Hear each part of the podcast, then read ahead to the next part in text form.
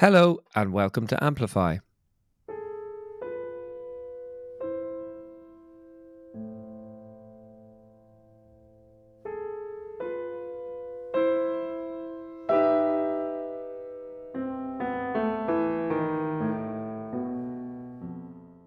Music there from Hormoz Farhat, his second piano sonata performed by Mary Dullea. And this week we mark the passing of this composer and emeritus professor of music at Trinity College Dublin, who died in August of this year.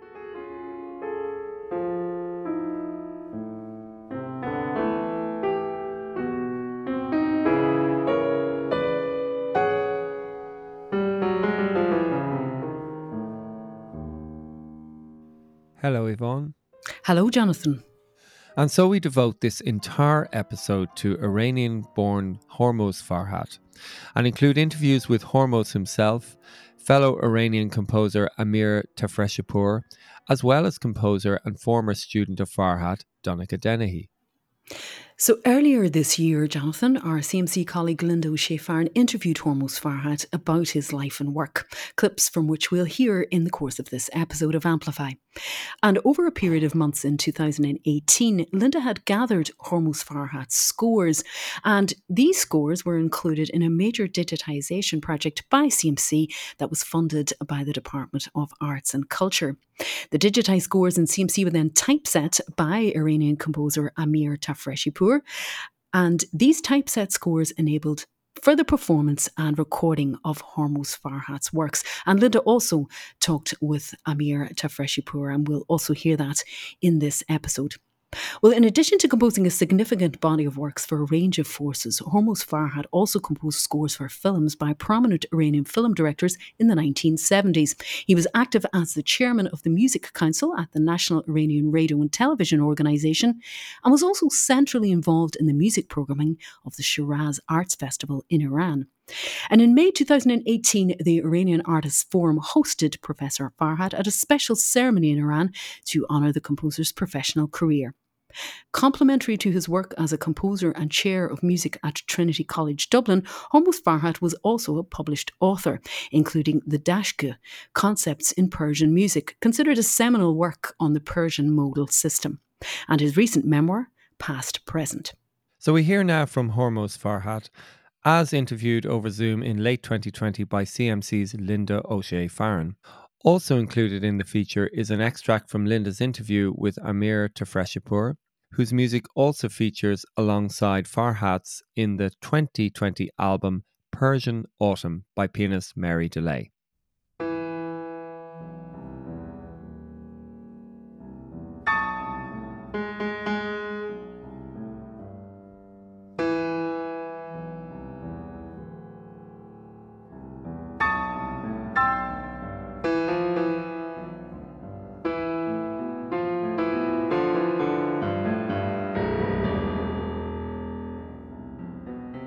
Talk about oneself is, is not a graceful thing to do, but uh, of many years of study, you know, I studied with some of the very notable composers of the 20th century, including uh, uh, having done my master's uh, comp- degree in composition uh, under supervision of Darius Milhaud, a very renowned French composer of of 20th century.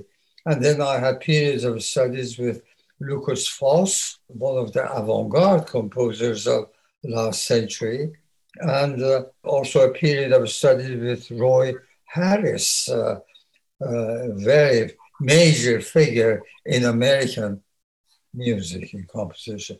So, uh, and I had taught composition, I taught orchestration, I taught counterpoint, uh, so I had really, by the time I went back in the 70s, back to the native country, I had with me a heavy load of experience which could have been of value to a country which was very much on the verge of coming into the modern world. And in a very rapid manner, they, are, they were doing this. Uh, reforms that were taking place were really quite overwhelming uh, almost. One of several uh, engagements I had was the main one, of course, was that I uh, was appointed as professor and head of newly created School of Music at the University of Tehran, which is, of course, the most prestigious, oldest university of the country. But in addition, I was also the head uh, of the Music Council at the radio and television network of the country. That uh, it was really my job to oversee the programming of all music, whether native music, Persian music, or Western music.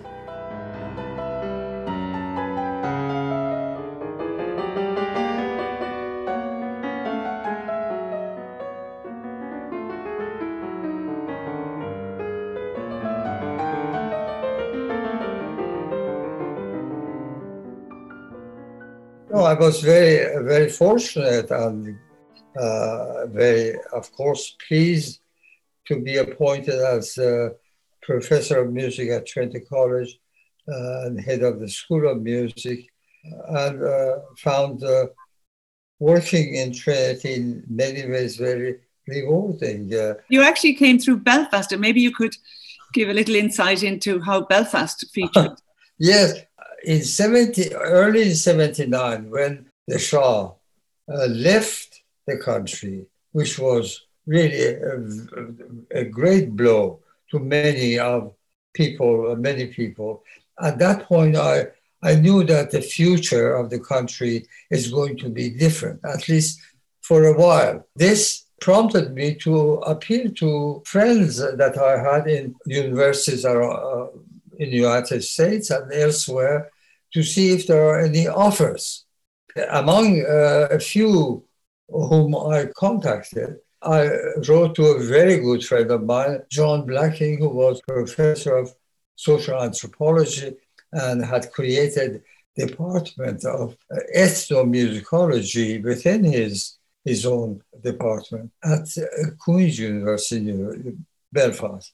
He had, in fact, a few years before invited me for a series of lectures which I had gone and uh, done and uh, enjoyed my stay uh, in Belfast, even though it was in the height of troubles. So, and uh, John Blacking had immediately uh, gone to the vice chancellor and uh, had said some, I suppose, positive things about me and had organized a, a visiting professorship at Queen's University for me. And uh, he wrote that uh, he has organized a one year visiting professorship for me. So I wired back. I didn't wait for response from other friends to whom I had appealed. And uh, I said, yes, I will. So that's how I ended up in Belfast. And then two years later, the chair of music at Trinity College was advertised. Again, it was John Blacking who insisted that I should apply. I ended up being uh, offered the chair of music at Trinity College, which was, of course, a great pleasure and uh, joy for me uh, to, to come to the Republic of Ireland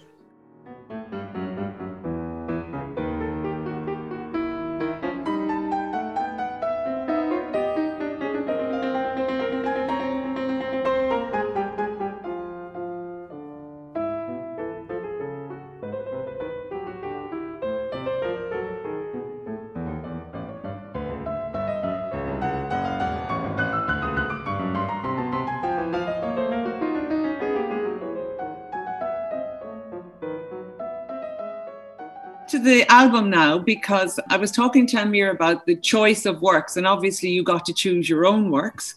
But it was wonderful that you were able to get your two piano sonatas included and that they were composed sort of half a century apart, roughly.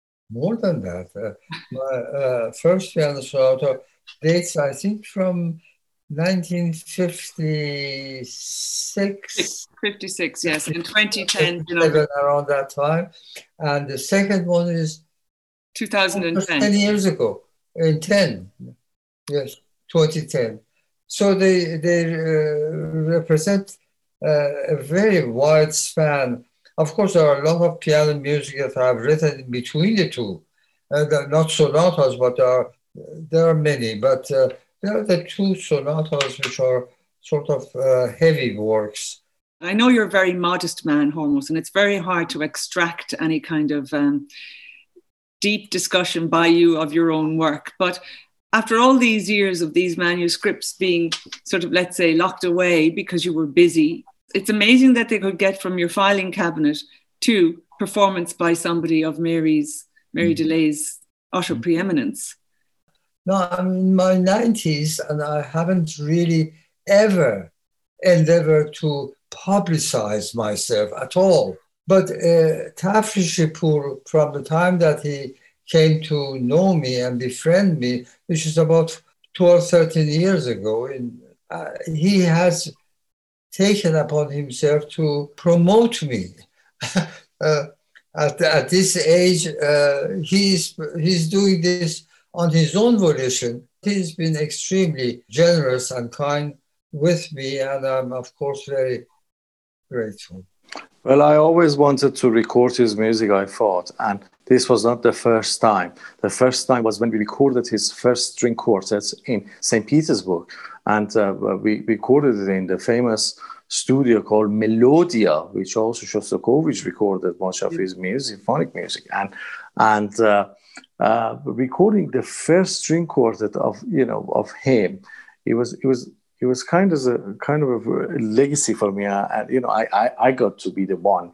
You know, I got a chance to record, you know, his first string quartet, and that was wonderful. And I realized I learned so much about recording his music. I learned so much about his personality, you know, and why he is as such. What the look on his face when he when he look at you. You know, where does it come from? You know, and and the the the, the, the longing you know, the longing when he speaks about his life. Where does it come from? And I heard it all in, in, in the first string quartet.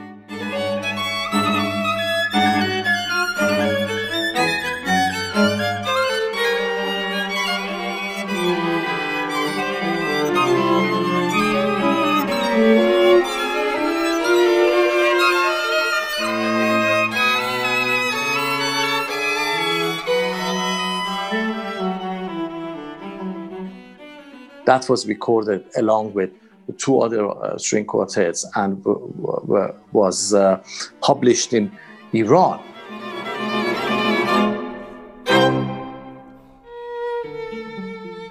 I realized that that uh, publishing in Iran it was just for Iran, and I, I thought to myself, we, we need we need a global artist. We need we need a pianist, maybe piano works, because piano work is something that you can get out and you can get the interest of pianists to uh, play string quartet, then you need four string players. But the, uh, you can always find a pianist to perform the music. And I realized why not record, uh, the, you know, the, the two sonatas, which were which were very apart from each other. And you, you can hear you can hear the influences. It's just the same man which got older, and the music got uh, more uh, uh, wrapped up in a way that he has come to a conclusion. Now he knows, you know, now now this is this is him. This, this is what he likes. This this is the way he wants it.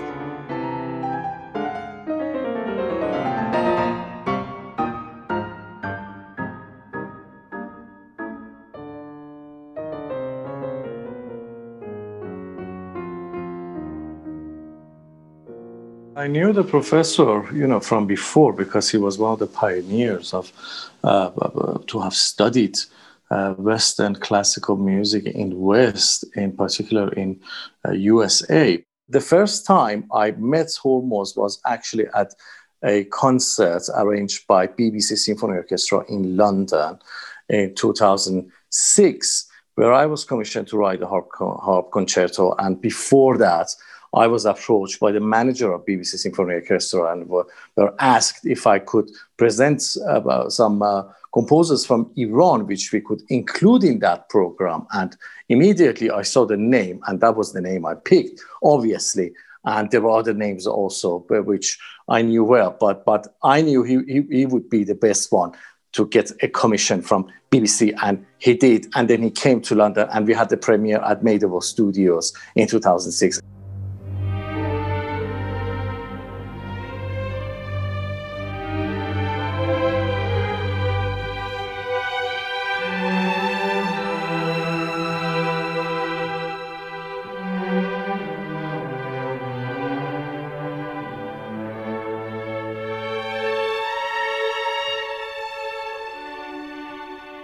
I remember walking down the stairs in Made Studios and I nervously opened the door to the studio and they were rehearsing this uh, piece by him uh, and uh, Nouveau Rivage for orchestra. And I, I, could see the red light was on. So I thought to myself, am I going to open the door? Or am I not going to open the door? I thought, what the hell? I'm just going to open the door because I want to see this man. I can't wait any longer. And I opened the door and I, you know, very slowly went ahead, and there he was at the front seat, and I sat behind him, and I was preparing myself to how to greet this man because he he was such an icon for me, and I heard the music, and, and it got worse because the music was so beautiful, and it made such an impression of, on me, and ever since then, I'm listening to uh, Nouveau Rivage. I'm reminded of that scenery again and again.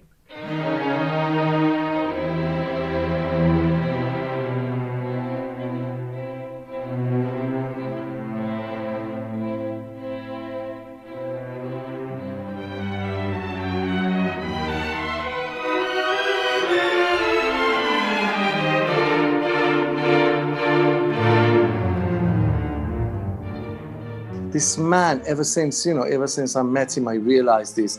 This man is a is a is a global man. He doesn't really belong to anywhere, though he was, but, but, but you know, brought up in Iran in his early youth, and when he went to America, then now in Ireland, he fits everywhere really because he he he is he's he's a global figure. That's what he is.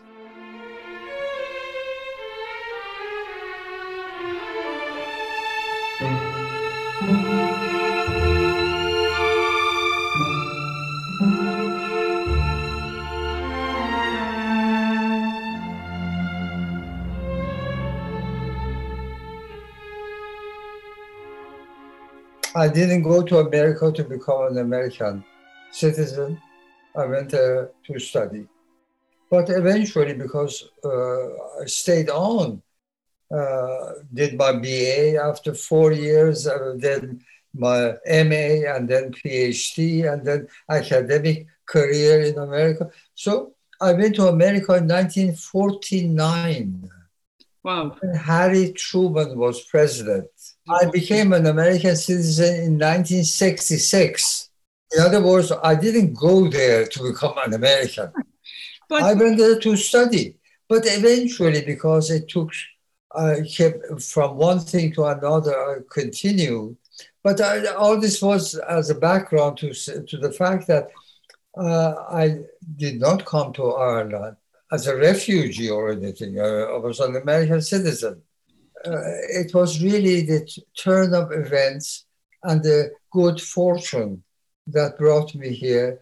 And God knows that how very, very pleased, how very grateful both Maria and I, and of course our son Robert was born here, are for being in Ireland uh, among lovely people, friendly, modest, charming people.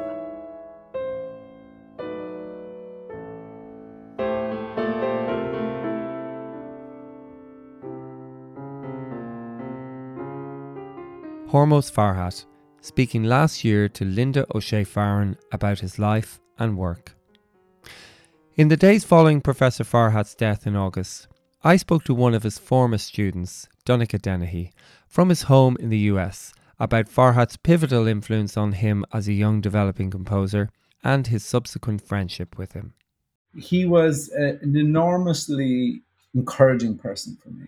It's almost one of the greatest things to have someone that you know just as encouraging you. He seemed to be just instantly taken with what I was doing. And that was such a kind of I don't know, it gave me such confidence in writing. And I, I just, you know, it took over. I mean, I had been composing actually from when I was a kid. I started composing. But there was something about his belief in it that, uh, in a way, never left me. I just wrote to his wife that I think he really changed the course of my life. You know that the that sort of um, support. He would come to so much. He would always have really interesting things to to say. He was such an independent thinker. I love that about him, and he he he led an absolutely fascinating life. You know, uh, when I lived in Amsterdam for a while, I remember he came and visited and stayed in a hotel around the corner from where I lived, and we hung out for a great few days. They were wonderful few days, actually, where he told me a lot about his life, which I hadn't known really, because I had just been, his, you know, his student. You know, just a fascinating life between Tehran, L.A., Paris for a little while, Belfast, and then he ended up in Dublin. It was a great thing for Dublin to have a vantage point that was so international. That was the thing about Farhat. He knew things that were outside just the sort of club version of thinking things. There was a sense in which Farhat believed in you having your own voice and not to be too worried about what anyone made of it at that time, especially if there was something beautiful in what you did too, not to cover it up and to let that strange beauty be there. I think I kept that. You know, I think that was very strong with me that you have to have the conviction, you know, in what you're doing. He himself was very modest about his own music. In fact, too modest. The amazing thing is that Farhat was this really successful film composer back in Iran at one stage. You know, there's all these different parts to his life and uh, and these are like really highly regarded films. So I went searching for some of the soundtracks, and you know I heard it. And then I came across this string orchestra piece that had just been done on the BBC, and it was on their archives. And I listened to it, and I was just struck by it. I just thought, wow, that's that's a really stunning, clear piece. He was an incredibly clear thinker, and, and that came across in his composition as well. And I, I think he sort of hid that. You know, his music wasn't really done in Ireland and that I think is a shame.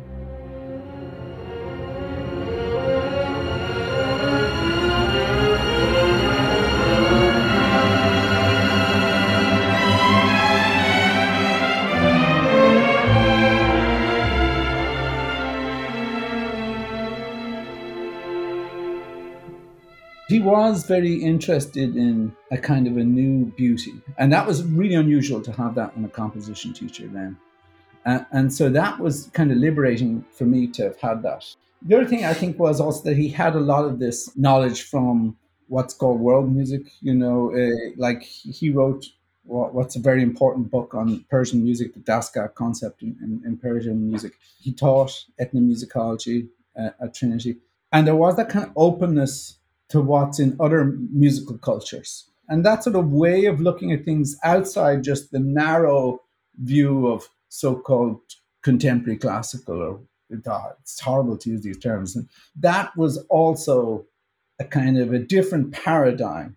As irish people we have this weird inferiority complex about our own uh, culture but he didn't feel that at all he felt that ireland was a fascinating cultural place because he had that kind of openness of a real worldwide view of things he was the prof to me and then eventually became Hormoz. yeah and uh, terrific person to talk to, and yeah, and full of interesting things that you would sort of slowly learn about him as the years went by.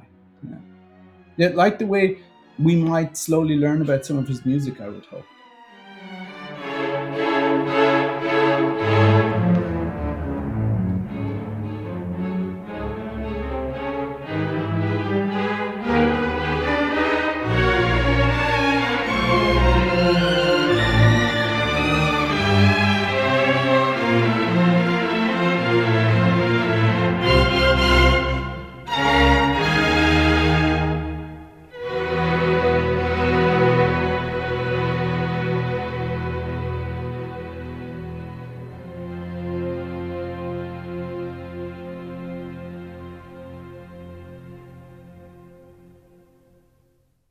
Donnacha Dennehy on Hormoz Farhat, ending this episode of Amplify. My thanks to Keith Fennell, who edited this episode. We'll be back again next week. Until then, bye for now, and thanks for listening.